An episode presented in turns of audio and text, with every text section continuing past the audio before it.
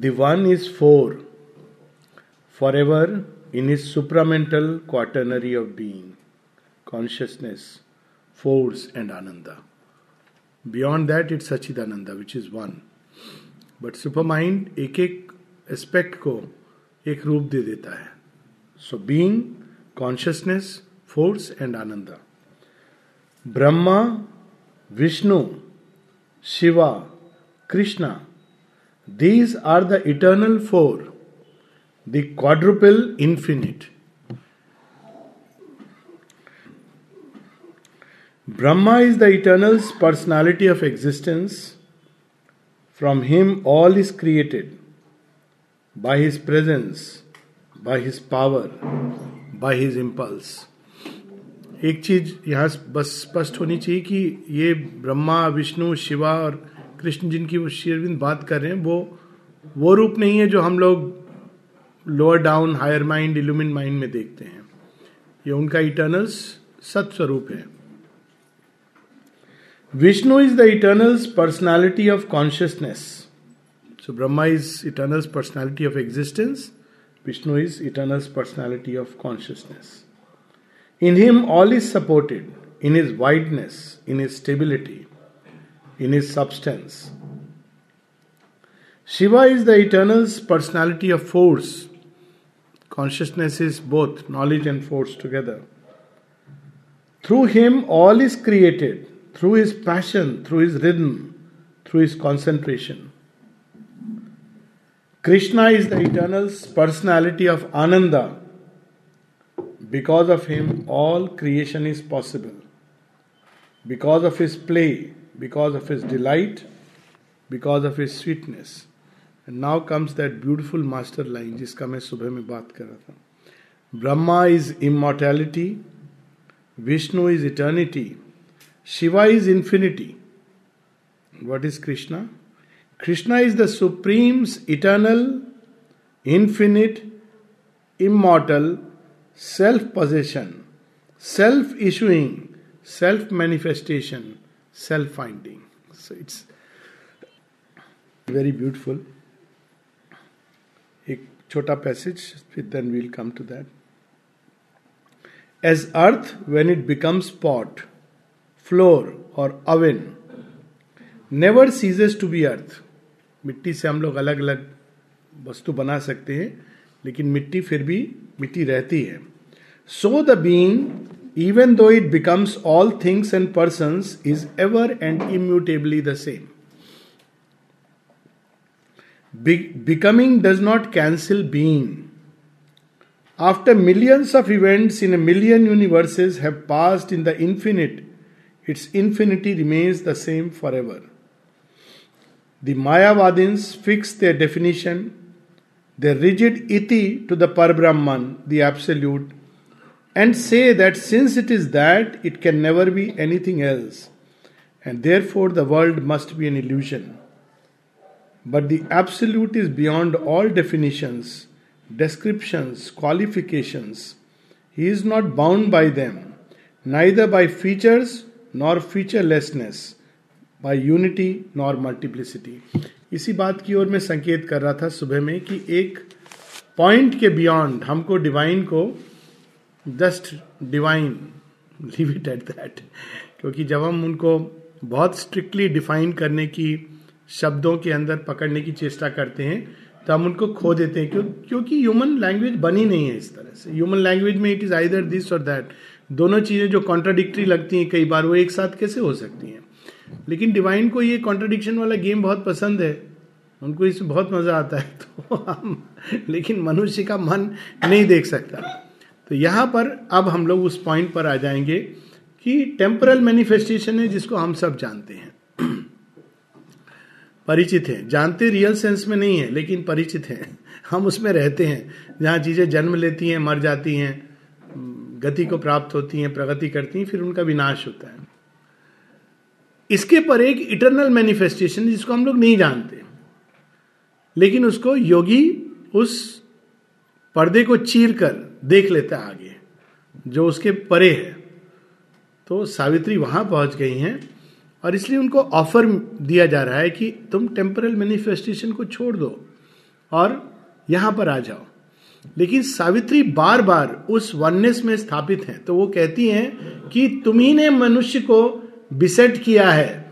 O besetter of man's life with birth and death साथ में वो ये भी कह रही हैं कि मैं जानती हूँ कि डेथ तुम्हारा मास्क है। देन ही एडमिट्स वो हम लोगों ने पढ़ा था, कि सेज कि यस मैं मैं ही शेडो बन गया हूँ, मैं ही मृत्यु बन गया हूँ और इसके आगे जो बहुत कुछ है, जो तुमने देख लिया है so you can come and stay here क्योंकि तुमने देख लिया अपने तपोबल से, इसलिए यू हैव ए चॉइस अब हम लोग सावित्री क्या चॉइस करेंगी? बहुत टेम्पटिंग ऑफ़र है। भगवान का ये बहुत पुराना टेम्पटिंग ऑफ़र है कि तुम इस संसार को छोड़ दो और उस महारलोक में, उस आनंद लोक में चले आओ, हमेशा हमेशा के लिए, जहाँ नित निरंतर आनंद की धारा बहती है, जहाँ सब कुछ चैतन्य में है, सब कुछ सत्य है। और उसको देख करके बहुत सारे योगी हैं, ऋषि हैं, जो कह देते हैं कि ये ये तो इल्यूजन है। लेकिन सावित्री ऐसा नहीं कहती। और यहाँ पर बहुत पावरफुल लाइंस हैं। One of my favourites page 685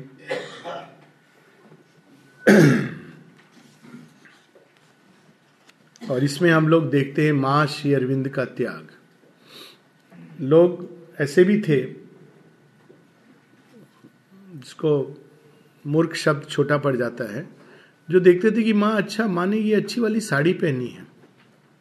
माँ ने लिपस्टिक क्यों लगाई है? क्योंकि किसी भक्त ने दी है तो माँ ने लिपस्टिक लगाई है। तो क्योंकि हम लोग की सीमित बुद्धि है ना हम त्याग क्या समझते हैं? फ़िज़िकल चीज़ों का त्याग। फ़िज़िकल चीज़ों का त्याग तो वास्तव में एक बहुत अच्छा बार्गेन है, क्योंकि आप छोड़ के जो आपको मिलता है, वो कहीं अधिक है।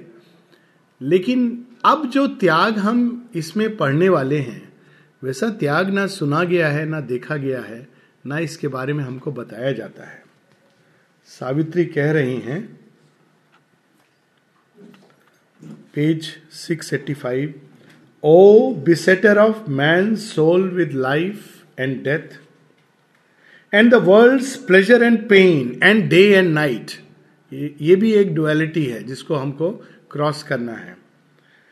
Tempting his heart with the far lure of heaven, testing his strength with the close touch of hell. Testing strength जब हमारे जीवन में अंधकार होता है तो हमारे अंदर दो संभावनाएँ आती होती हैं। या तो हम टूट जाएँगे, या हमारे अंदर से एक दिव्य स्ट्रेंथ बाहर निकलेगी। और वास्तव में वो इसीलिए आती है ताकि हमारे अंदर से एक स्ट्रेंथ निकल करके बाहर आए। अब दिव्यत्व का त्याग। I climb not to thy everlasting day. Even as I have shunned thy eternal night, to me who turn not from thy terrestrial way, give back the other self, my nature asks. Thy spaces need him not to help their joy. This other self is the human Satyavan. Earth needs his beautiful spirit made by thee to fling delight down like a net of gold. Earth needs एक सुंदर सी, छोटी सी कहानी है। एक तोता था जो एक पेड़ पर निवास करता था। बहुत सारे उसमें पशु पक्षी निवास करते थे और एक दिन वो पेड़ में आग लग जाती है। तो सब पक्षी उड़ उड़ जाते हैं। तोता नहीं उड़ता है। तो वृक्ष उससे पूछता है, तुम क्यों नहीं जा रहे हो? मैं तो जल जाऊँगा। तोता कह रहा है, जिसकी जड़ों ने मुझे पोषित किया, मैं बचपन से इसका बीज खा के बड़ा हुआ और आज मैं इसको छोड़ के उड़ जाऊँ, ये तो मैं नहीं कर सकता हूँ। तो तुम क्या करोगे? तो कहता है, ये मैं सोचता हूँ। तो तोता जाता है और एक जल राशि है, उसमें अपने को डालता है और आकर पंख फड़फड़ा के जिससे कुछ बूंद उस पर गिरे। तो महाज्वाल है। फिर जाता है बार बार आके वो ऐसा कर रहा है। तो रास्ते में कुछ देवता गुजर रहे हैं। और वो अग्नि को देखकर नहीं, तोते के एफर्ट को देखकर उनका हृदय द्रवित होता है। और उनके आँखों से आँसू आने लगते कहते ना, देवता रोते नहीं है, लेकिन वो देखकर तोते के प्रयास को उनकी आँखों से आँसू आने लगते हैं। और वो जो आँसू आते हैं, वो गिरकर वृक्ष को पूरा अग्नि से बचा के उस आग बुझा देते हैं। तो ये एक सोच है, एक एक वे ऑफ़ लाइफ एक एटीट्यूड है। एक एटीट्यूड जो सावित्री ने लिया है, वो क्या एटीट्यूड है? Earth is the chosen place of mightiest souls again Savitri में ये एक अद्भुत बात है। कि ट्रेडिशनल योग में अर्थ का केवल उतना ही रोल है कि जितना हमारी तैयारी हो जाए लाइक ए पॉट इसकी वर्णन इस तरह पॉट है, उसके अंदर पौधा है। जब बीज निकल गया तो पॉट को तोड़ के फेंक दो। इट डज नॉट मैटर वो है ना बाल गंधर्व ने गाया है कुमार गंधर्व ने, उड़ जाएगा हंसा अकेला, जग दो दिन का मिला। और बहुत लोगों को अच्छा लगता है कि ये माटी कुमार ने बनाई थी, उसको मटकी फूट गई। मटकी फूट गई और निकल के चला गया। तो ये तो एक तरह से देखा जाए तो स्वार्थ है। हम इसको जस्टिफाई करते हैं ग्लोरीफाई करते हैं। सावित्री क्या कह रही है? Earth is the chosen place of mightiest soul earth is the heroic spirit's battlefield the forge where the archmason shapes his works असली काम तो यहाँ हो रहा है। देवलोक में नहीं हो रहा है। इसीलिए देवता लोग अपना खुशी में अपना रहते हैं जीवन। पर उनको पता नहीं है कि रियल काम कहाँ हो रहा है। अभी थोड़ा थोड़ा पता लगने लगा होगा। और शायद ईर्षा भी करने लगे हो कि मनुष्य तो हमसे आगे चला जा रहा है।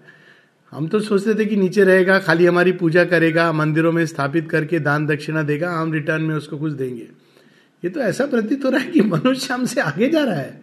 उसको अब मंदिरों की ज़रूरत नहीं है। तो उसी के अंदर वो शक्तियाँ जागृत हो रही हैं जो हमारे अंदर है। और हमारे अंदर तो एक शक्ति दूसरी शक्ति इसके अंदर तो अनेकों चीज़ें जागृत हो रही हैं। तो earth the forge where the archmason shapes his works Thy servitudes on earth are greater, King, than all the glorious liberties of heaven. मोक्ष नहीं चाहिए मुझे। स्वर्ग का आनंद नहीं चाहिए। वैकुंठ का अद्भुत रस नहीं चाहिए। मुझे गोलोक भी नहीं चाहिए, न वृंदावन चाहिए। मुझे धरती पर तुम्हारी सेवा चाहिए। Thy servitudes on earth are greater king. The heavens were once to me my natural home. अब वो बताती एक लंबा पैसेज है कि मैं तो वहाँ पे रह चुकी हूँ और ये हम सबका एक गहरा सत्य है कि एज जीवात्मा वी बिलोंग टू देयर तो हम वापस चले गए, ये क्या बात हुई? हम तो आए थे वहाँ से कोई काम को लेकर के और उस वर्क को आधा छोड़कर हम चले जाएँ। अब कुछ लाइन नीचे। लास्ट पाँच लाइन।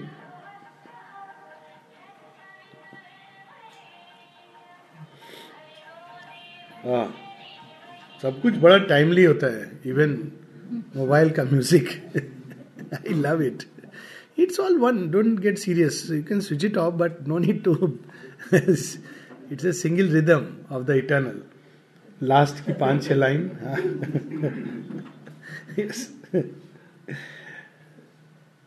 अब वो कहती, मैं क्यों आई हूँ?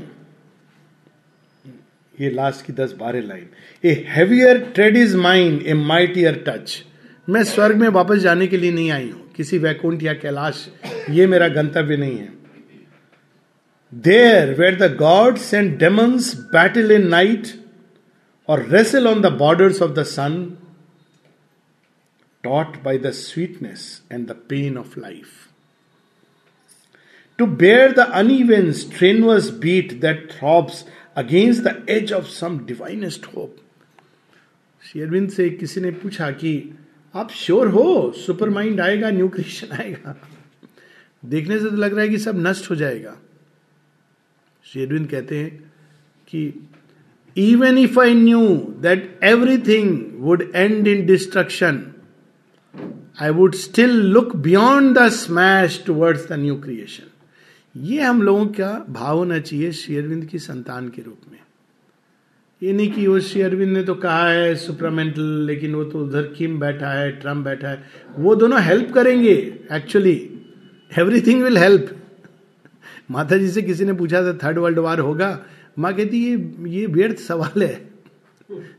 माँ कहती, तुम्हें विश्वास होना चाहिए कि अब सुप्रामेंटल मैनिफेस्टेशन हो चुका है और वो उत्तरोत्तर प्रोग्रेस कर रहा है। तो जो कुछ भी होगा, वो उसको हेसन करने के लिए होगा। जो कुछ भी होगा, कितनी बड़ी आशा है। Against the age of some divinest hope वो एक आशा, और वो कहते even if I was alone in the whole world I would still aspire for this I would still seek it ये ये एस्पिरेशन हम लोगों के अंदर सावित्री पढ़ने से जागृत होता है। To dare the impossible with these banks of search to dare the impossible if it is impossible तो हमारा एटीट्यूड क्या होना चाहिए? Then it is worth doing it is impossible new creation divine यहाँ पर स्थापित हो जाए। अच्छा तब तो फिर तो real this is the real challenge and look how beautiful in me the spirit of immortal love stretches its arms out to embrace mankind माँ दिव्यत्व का त्याग करती हैं मनुष्य को अंगीकार करने के लिए, मनुष्य को अपने एम्ब्रेस में लेने के लिए। Too far thy heavens for me from suffering man imperfect is the joy not shared by all व्यक्तिगत आनंद। क्या करूँगी मैं इसका? ये आज सुबह प्रश्न भी था ना this is the one one side answer to that imperfect is the joy not shared by all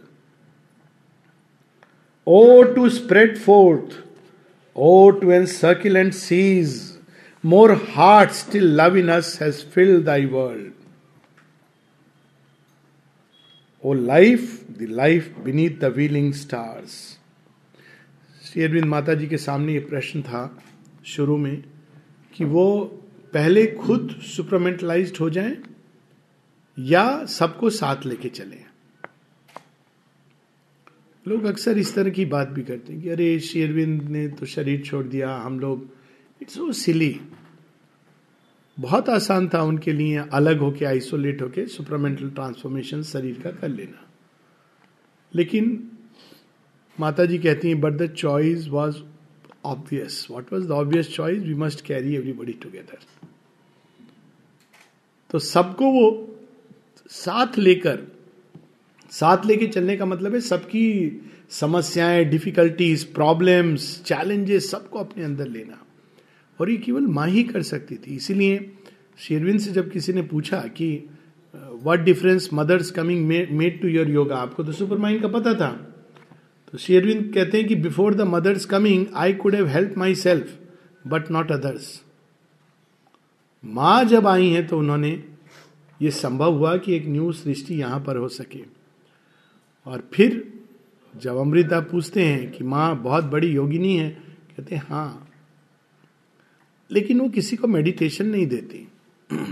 माँ एकदम आइसोलेटेड रहती थी। एक लंबे समय तक she was not stepping out तो शेरविंद कहते हैं कि yes but one day impelled by the divine love she will come out and that will indeed be a great day एक दिन आएँगी, वो बाहर निकलेंगी, मनुष्य को एम्ब्रेस करेंगी और वो हम देखते हैं आश्रम के इतिहास में धीरे धीरे अब बढ़ता हुआ कहाँ, यहाँ आश्रम की कोई सीमा रही है अभी?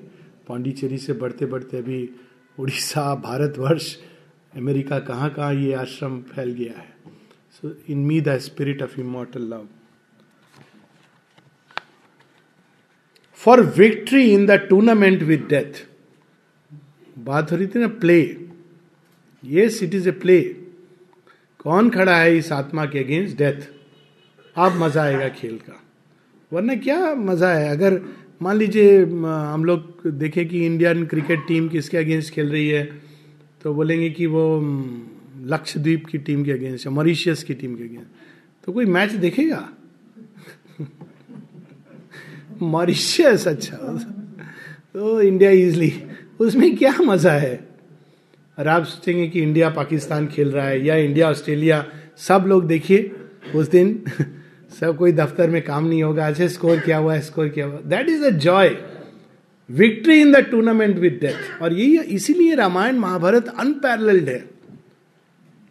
वो रियल युद्ध है जिसमें राम एंगेज करते हैं अगेंस्ट रावण दी माइटी इसीलिए वो एक एपिक है। ह्यूमन सोल की एपिक है वास्तव में। नहीं तो क्या है, एक स्टोरी एक राजा है, उसने एक राक्षस को, कैसा राक्षस है, दुर्दांत राक्षस, जिसने देवताओं को भी बंदी बना लिया है। ऐसा राक्षस है, ऐसा असुर है, जिसमें अनेकों अनेकों अद्भुत शक्तियाँ हैं। उससे लड़ने में for victory in the tournament with death ये टूर्नामेंट है। For bending of the fierce and difficult bow ये भी हम लोग राम अवतार कृष्ण अवतार दोनों में देखते हैं। डिफ़िकल्ट बाव ये साइन है। ये नेचर के पैटर्न है जिसमें नेचर ये बाव क्या है? द पावर्स ऑफ़ नेचर उसको उठाना, उसको तोड़ना bending of the difficult bow for flashing of the splendid sword of God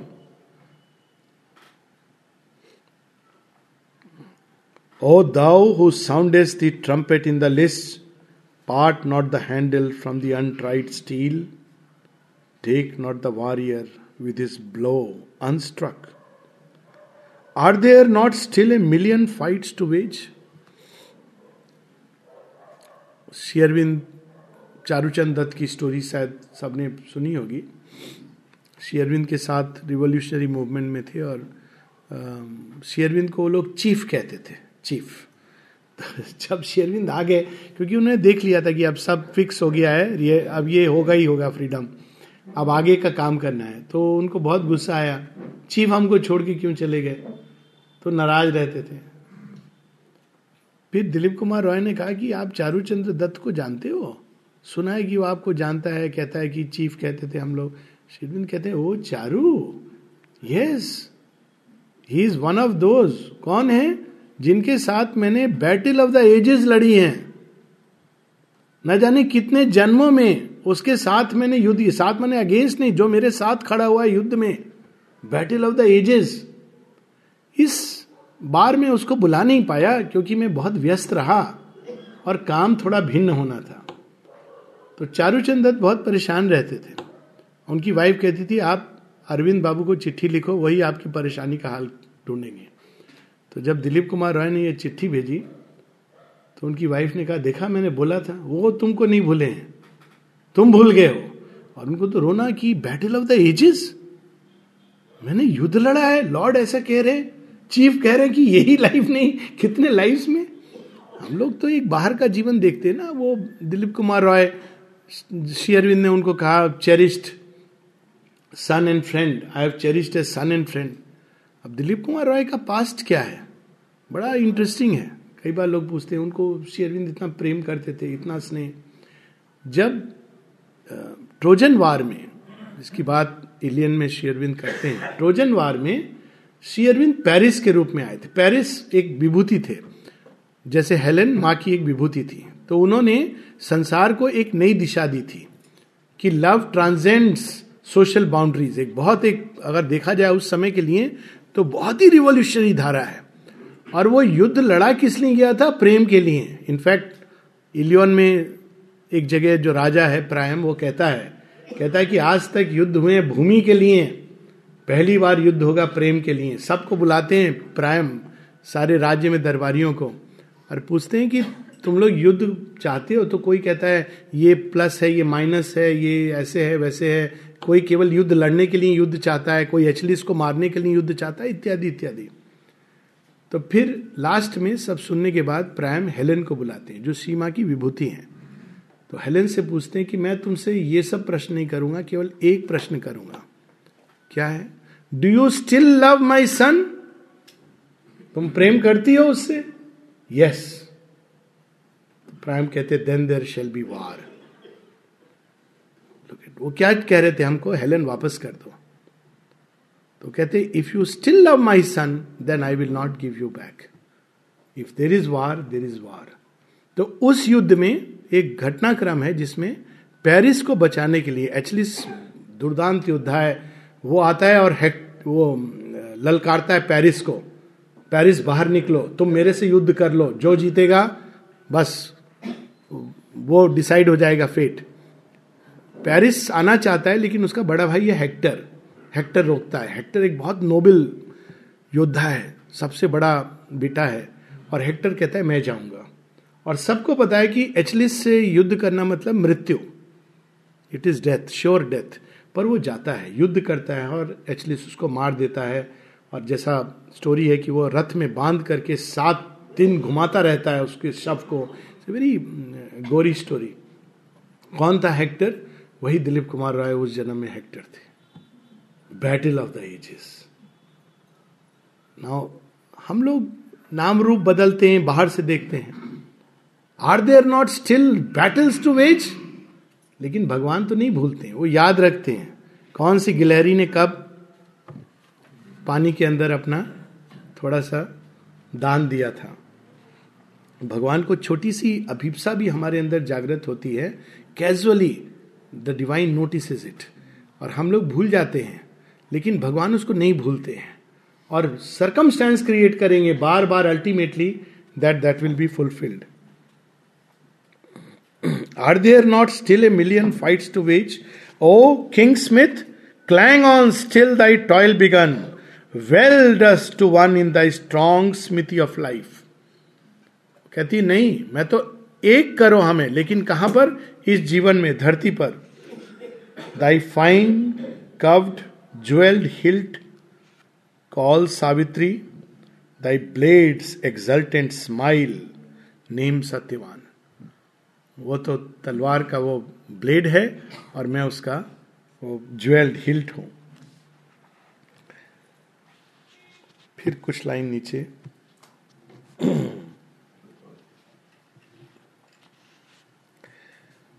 I know that I can lift man's soul to God. I know that he can bring the immortal down. अब यहाँ पर सावित्री सत्यवान को हम लोग एक जैसे कि ये पूरा सिंबल है, सिंबल के रूप में देख सकते हैं Satyavan is the symbol of the soul in man and Savitri is the divine mother together इसीलिए गीता में भी देखते हैं टुगेदर लास्ट में जहाँ कृष्ण है, जहाँ अर्जुन है, वहाँ विजय है Human soul must also play its part. Play its part, it must weld itself to the divine and say, Yes, I am yours. नहीं तो वो विक्ट्री का कोई मतलब नहीं है इसीलिए अक्सर लोग माँ तो एक मैजिक से कर सकती हैं तो फिर हम लोग के कोलेब्रेशन की क्या ज़रूरत है जिसके लिए करना है जब वही तैयार नहीं है वो नहीं चाहता है तो फिर वो करने का क्या पॉइंट है मनुष्य के लिए अगर सुपरमेंटल क्रिएशन भी आ जाएगा तो फिर वो वही कहेगा कि नहीं लेकिन हमको तो अपना वो आ, वो मोहल्ला प्रिय है। हमको तो वही खेल प्रिय है जो हम खेलते रहे हैं। सो सुपरामेंटल क्रिएशन के लिए दोनों दोनों की ज़रूरत है। डिवाइन ग्रेस तो है लेकिन ह्यूमन एस्पिरेशन और ह्यूमन कंसेंट इज़ नीडेड बिना कंसेंट की क्रिएशन नहीं होता और वो कंसेंट एक है जो पहली बार जब हम लोग देते हैं कि मदर आई एम योर्स और फिर वो कंसेंट को बार बार रिपीट करना पड़ता है। जीवन में अनेकों बार thousand times ten thousand times we have to give this consent to the working अब godhead of the vision wonderful देखिए शेयरविंद नाम नहीं दे रहे कितना सुंदर है ये। Then with a smile next page six eighty eight then with a smile august as noonday heavens the godhead of the vision wonderful वो कुछ कहते हैं सावित्री को, सावित्री, में समझ गया तुम क्या चाह रही हो। सावित्री सत्यवान को लेकर धरती पर जाकर वहाँ ट्रूथ को, लाइट को, आनंद को एस्टैब्लिश करना चाह रही हो। तो क्वेश्चन करते हैं, how shall earth nature and man's nature rise to the celestial levels yet earth abide? Heaven and earth towards each other gaze across a gulf that few can cross none touch, arriving through a vague ethereal mist, out of which all things form that move in space, the shore that all can see but never reach. जैसे एक नदी के दो किनारे हैं वैसे ही haven और अर्थ है आप इधर हो तो उधर देख सकते हो पहुँच नहीं सकते और उधर वाले भी इधर देखते हैं कि वो धरती के वासी हैं देखो लेकिन उसके बाद वो अपना जीवन जीने लगते हैं। How how shall how is it possible तो क्यों उनको डाउट है? वो नेक्स्ट पेज पर आता है। डाउट नहीं है, लेकिन वो सावित्री को सचेत कर रहे हैं। Actually doesn't he know he is the divine he knows लेकिन वो सचेत कर रहे हैं कि देखो, ये काम क्या है? वॉट इज़ दिस वर्क मनुष्य क्या है? तुम पहले भी हम देखते हैं जब अशुपति अगेन विजन वंडरफुल वो कहते हैं कि I want earth nature to change इसलिए माँ आए. तो वो कहते हैं कि are you sure alone thou stand at the eternal doors no soul is thy companion in the light के तुम कर रहे हो मनुष्य के लिए एस्पिरेशन लेकिन मनुष्य को ये नहीं चाहिए। देखिए एक छोटे लेवल पर हम लोग देखते हैं ना कि जब भी समाज में रिफॉर्म्स आते हैं, नए नए नई कोई चीज़ें आती हैं जिससे समाज बदले, राष्ट्र बदले, विश्व बदले। तो हम सभी उसके सबसे बड़े शत्रु होते हैं। क्यों? हमको लगता है, हमारा क्या फ़ायदा है? हम इमीडिएट फ़ायदा खोजते हैं। ये तो एक बहुत छोटे लेवल पर है। हम कहते हैं कि हाँ हमको रिफॉर्म्स चाहिए। अच्छा बने, भारत अच्छा बने, विश्व अच्छा बने। लेकिन अगर थोड़ा सा भी कोई रिफॉर्म होता है जिसमें हमको कष्ट होता है, हम अपना, हमें कष्ट मत दो। हमें बिना कष्ट दिए कोई मैजिक छड़ी घुमाकर सब कुछ बदल जाए। वो तो संभव नहीं है। तो वो यही अब जो अशुपति को जगन माता कहती है, वही अब उनको godhead of the vision wonderful वो कह रहे हैं कि तुम श्योर हो, मनुष्य क्या है पहले जान लो। और ये पेज 689 पर heaven's call is rare rare the heart that heeds एक तो है कि भगवान बुलाते हैं, दूसरा अगर बुलाते भी हैं तो हम लोग कहते हैं, आज नहीं भगवान, कल बुला लो, अभी तो हम बहुत यंग हैं, बहुत टाइम है हमारे पास, मैंने रिटायरमेंट प्लान में आपका भी नाम डाला हुआ है you are also one of the मैं करूँगा तीर्थ यात्रा करूँगा heaven's call is rare rare are the heart that heeds बहुत बार ये भी होता है कि अच्छा आप बुलाया आपने, लेकिन टिकट भी भेजो।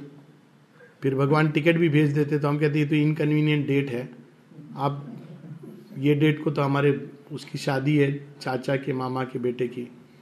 तो हम बहुत बिज़ी हैं। आप थोड़ा नॉन मैरिज सीज़न में फिर भगवान टिकट भेजते तो हम कहते हैं, बहुत गर्मी पड़ेगी पौंडीचेरी में। मैंने सब एडजस्ट करके करो। तो यहाँ पर वो heaven's call is rare rare the heart that heeds the doors of light are sealed to common mind क्यों? क्योंकि मनुष्य, बस हमको कॉमन चीज़ें बताओ। इसीलिए लोग, अच्छे, ये सब ठीक है, लेकिन बहुत बार ऐसे भी सुनिए हाँ श्री अरविंद वही कह रहे हैं जो बाकी सब कह रहे हैं। क्या बोल सकते हो? अगर आप बोलोगे तो दूसरा व्यक्ति परेशान हो जाएगा। वो उतना बस पिकअप करता है हाँ एक है, भगवान है। और भगवान की सरेंडर करो, वही तो बोल रहे हैं। लेकिन वो किस आशय से, किस मोटिव से, किस एस्पिरेशन किस महत संकल्प को लेकर?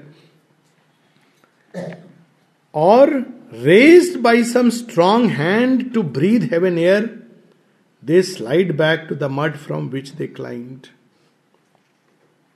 थोड़ी देर के लिए अगर मान भी लें हेवन की कॉल सुन भी लेते हैं, फिर उनको वापस छटपट होने लगती है।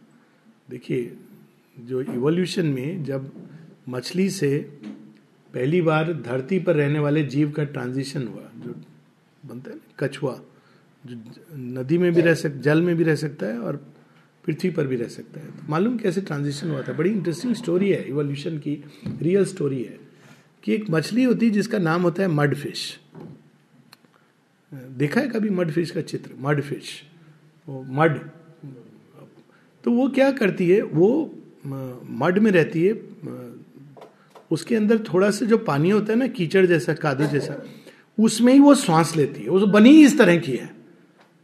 वो लेगी श्वास उसमें, लेकिन वो छटपटाती वो समुद्र में, रिवर में नहीं रह सकती है। वो मड फ़िश है। तो उसकी ऐसी गति होती कि ना वो जल की बेसिकली जीव है, ना वो पूरी तरह धरती की जीव है। वो धरती पर पानी का वो खोज करके थोड़ा बहुत उसी में छटपटाती रहती है। अगर आप उसका सीन देखें तो लगेगा वो बेचारी कितनी पीड़ित है। अगर उस समय इवोल्यूशन रुक गया होता तो लोगों ने कहा होता, भगवान कितना निर्दयी है, देखो। अच्छा खासा जल में मछलियाँ रह रही थी, क्या बना के भेज दिया? लेकिन भगवान कहते वेट करो, ये मेरा एक्सपेरिमेंट का पहला चरण है। नेक्स्ट स्टेज में जो बनेगा, वो देख के तुम आश्चर्यचकित रह जाओगे। हम लोग का भी कुछ ऐसी हाल है। भगवान पहले हम लोग को मड फ़िश बना देते हैं। तो हम लोग थोड़ी देर हमको वो भी चाहिए, भगवान का सांस भी चाहिए, श्वास। उसके बिना भी काम नहीं चलता है। साथ में भी slide back to the mud from which we climbed तो इस दोनों के बीच। तो ठीक है it's a stage of evolution तो हाँ they slide back to the mud from which they climbed ऐसा क्यों होता है? In the mud of which they are made whose law they know the joy in safe return to a friendly base इतनी दूर से, लोग train लेके, छुट्टी लेके क्या क्या करके आश्रम जाते हैं। आश्रम जब इतनी दूर गए हैं तो spend your time maximum at the samadhi और प्लेग्राउंड और डाइनिंग रूम फिर वहाँ जाके आनंदा इन है ना, वहाँ खाना बहुत अच्छा है। ये तो आपको कहीं पर भी मिल जाएगा। अच्छा चलो हम वहाँ वो भाई से मिलेंगे। बहुत दिन हो गया, वो भाई से नहीं मिले। अरे, वो भाई तो मिलते रहेंगे। इतने दूर, इतने कष्ट लेके गए हैं।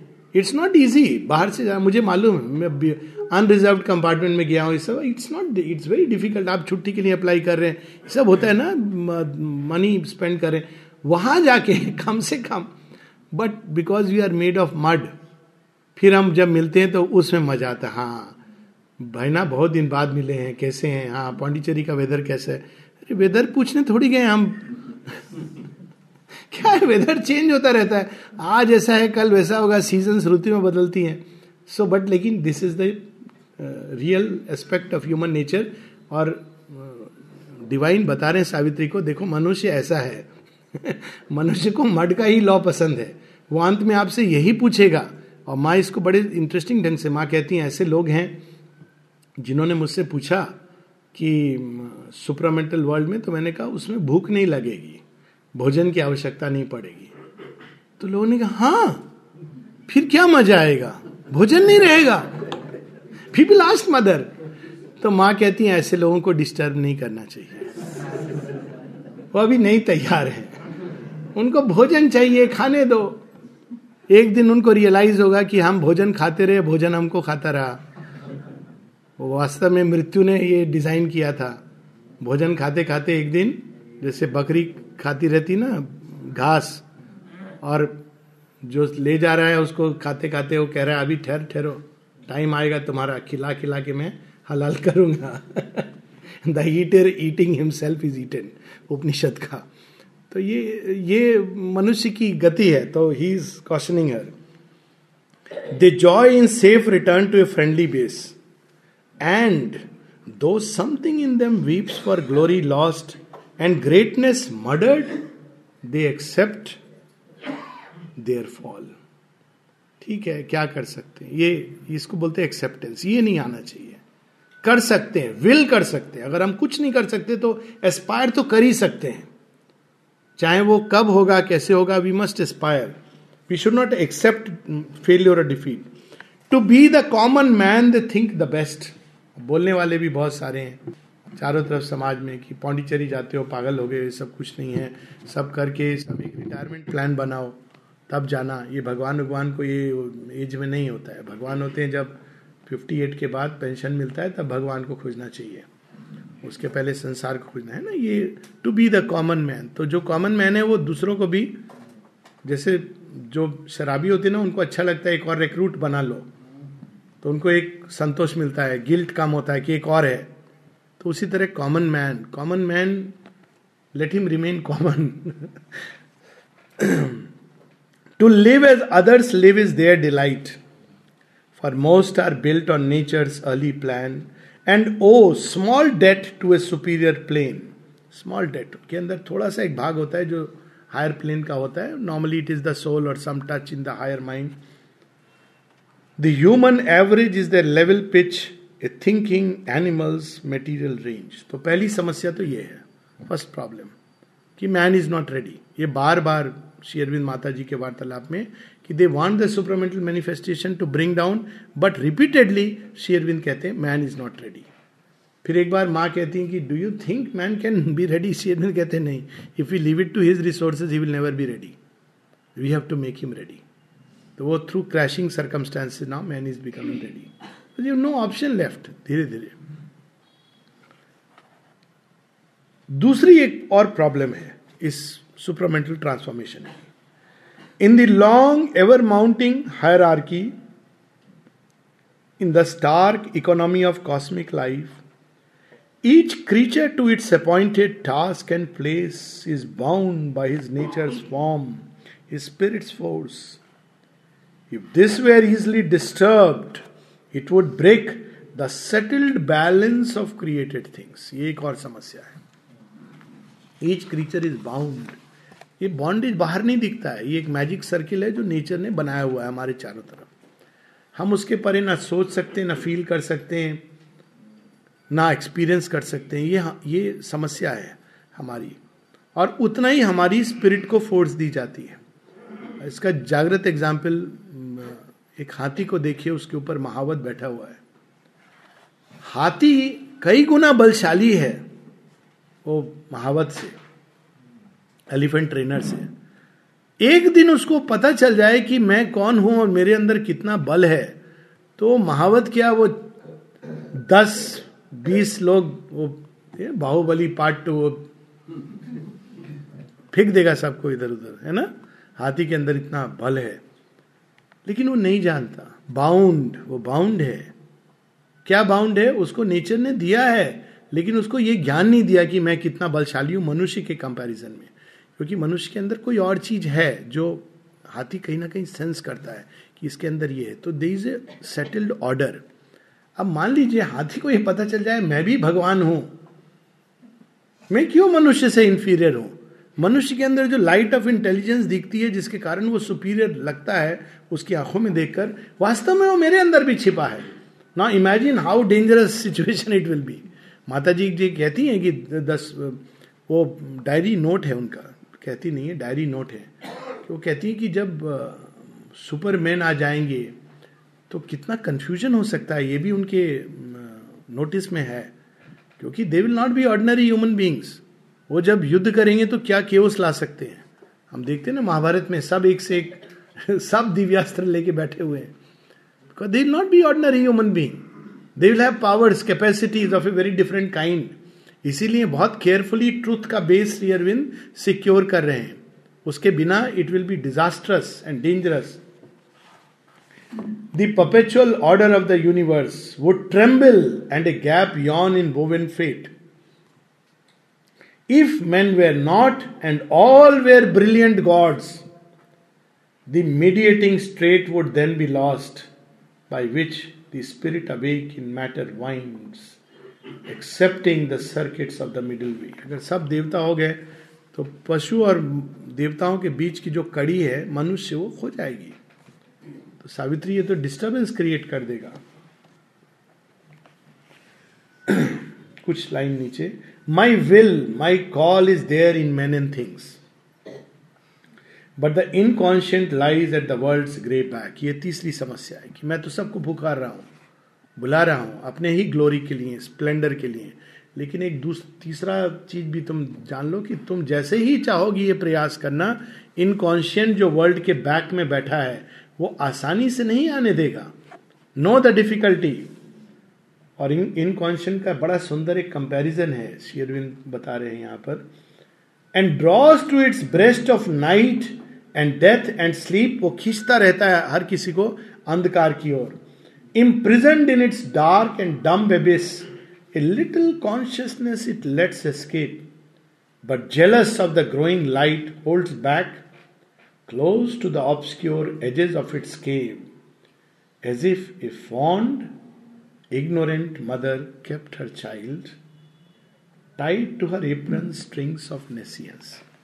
देखिए, एक पुराने समय में एक पेरेंटिंग का स्टाइल होता था। क्या स्टाइल होता था? जो कुछ पढ़ाई करनी है तो हमारे गाँव में ही पढ़, बाहर जाने की ज़रूरत नहीं है। क्यों? बात थी, बाहर जाएगा तो बिगड़ जाएगा बच्चा।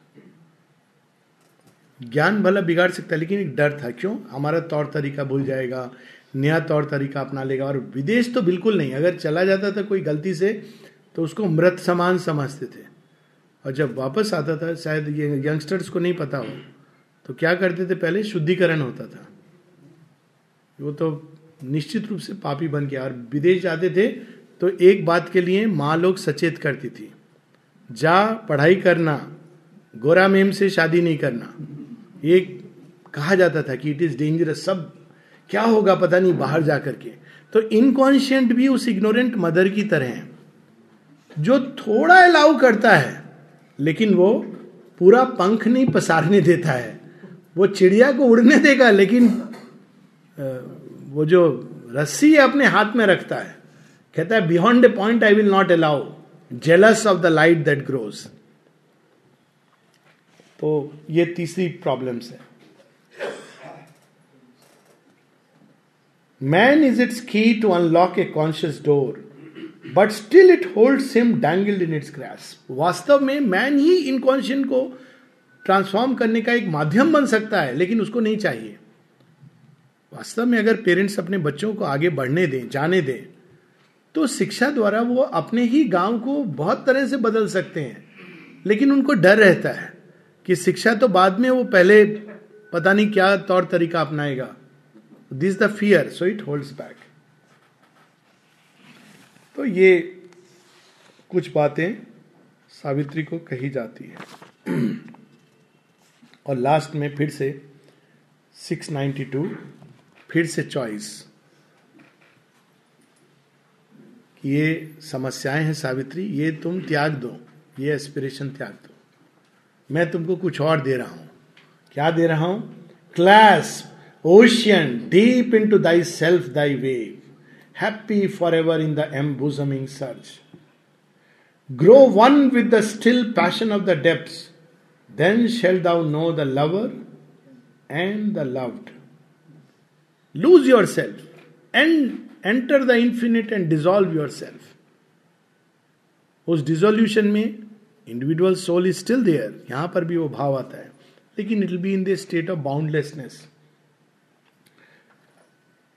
leaving the limits dividing him and thee receive him into boundless Savitri lose thy self into infinite Satyavan O miracle where thou beginnest there cease तुम्हारा जहाँ से प्रारंभ हुआ, उसी में आकर समा जाओ। इसको हम लोग सेलिब्रेट करते हैं ना बहुत सारी मिस्टिक पोइट्री में। ये तो असली तो यही है वेव निकली और वापस चली गई ओशन में। यही अल्टीमेट गोल है।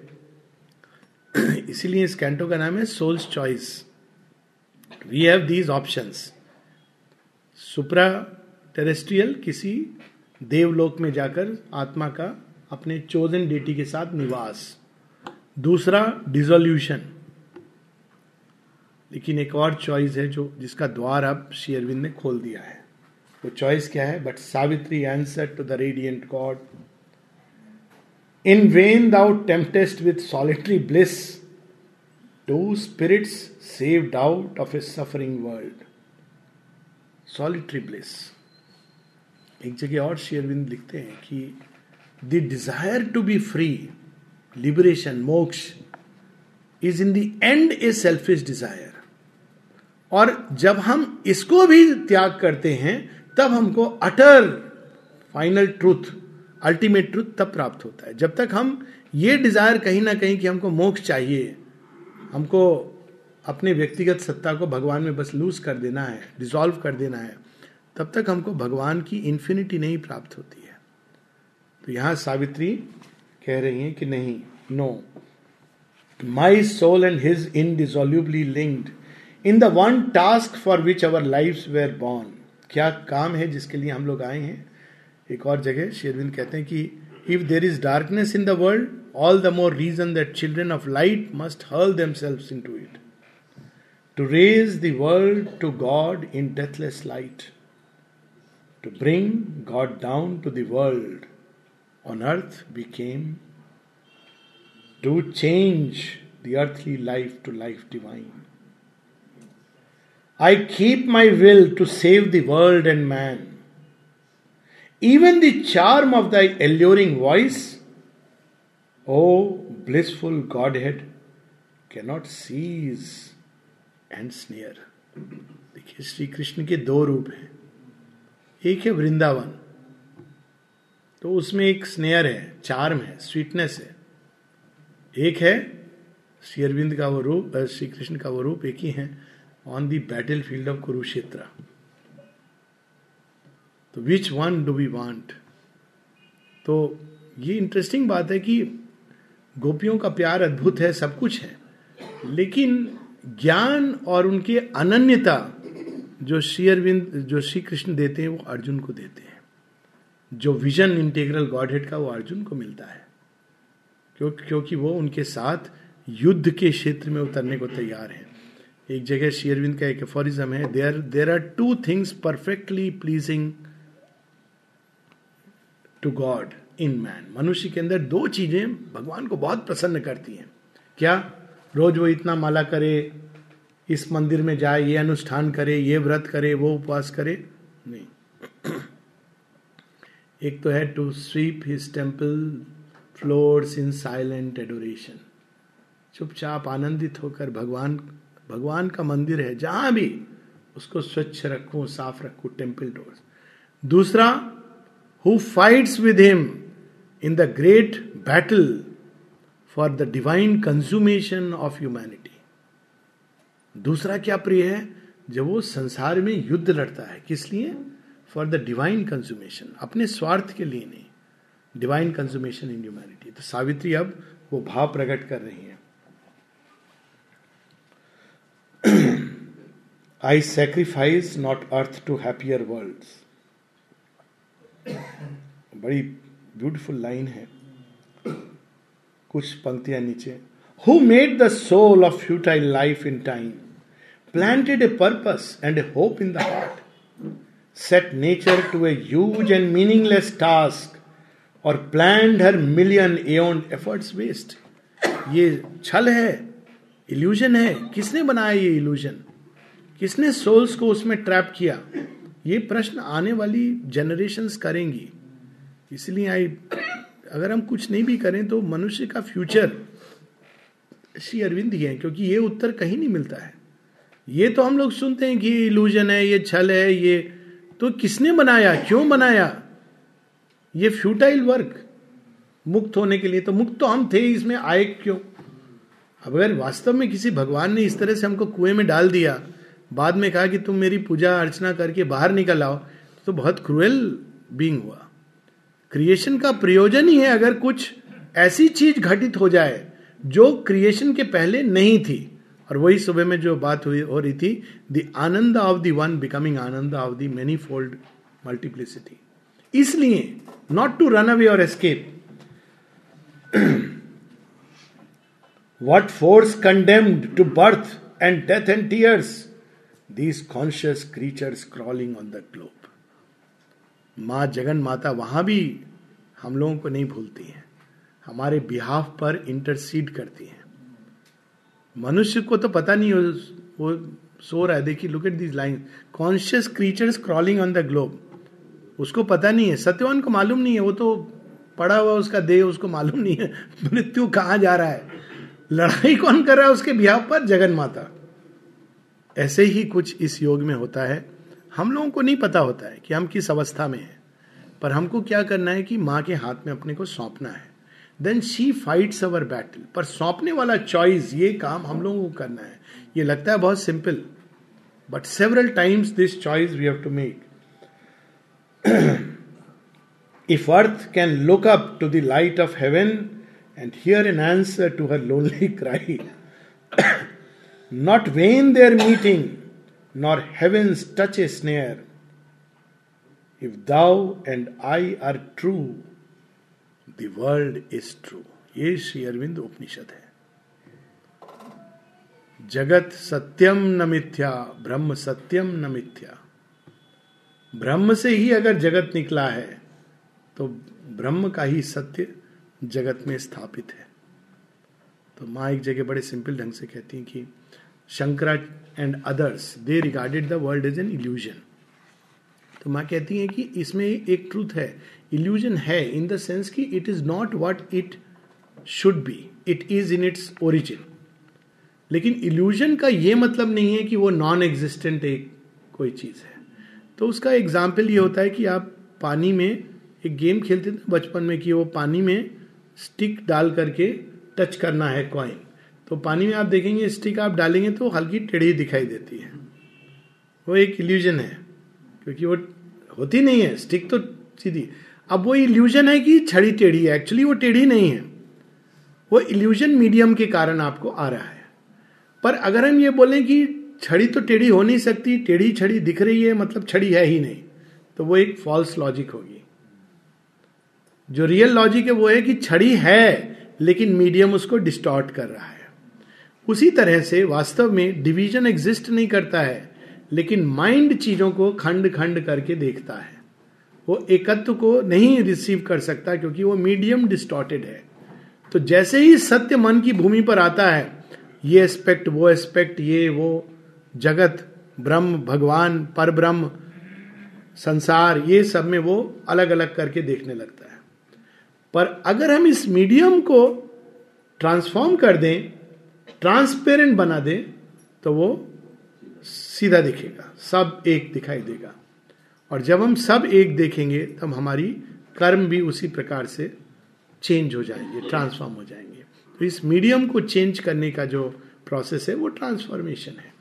और इसीलिए सिंसेरिटी की इतनी आवश्यकता है। सिंसेरिटी इज़ द ट्रांसपेरेंसी वो इस मीडियम को अगर मन में सिंसेरिटी है ऑनेस्टी है तो मन डिस्टॉर्ट नहीं करेगा। हृदय के अंदर सिंसेरिटी है तो हृदय के अंदर जो भावनाएँ आती हैं, वो डिस्टॉर्ट नहीं होगी। ट्रुथ फीलिंग माँ कहती है truth in feelings truth in thought truth in will truth in action and so on आगे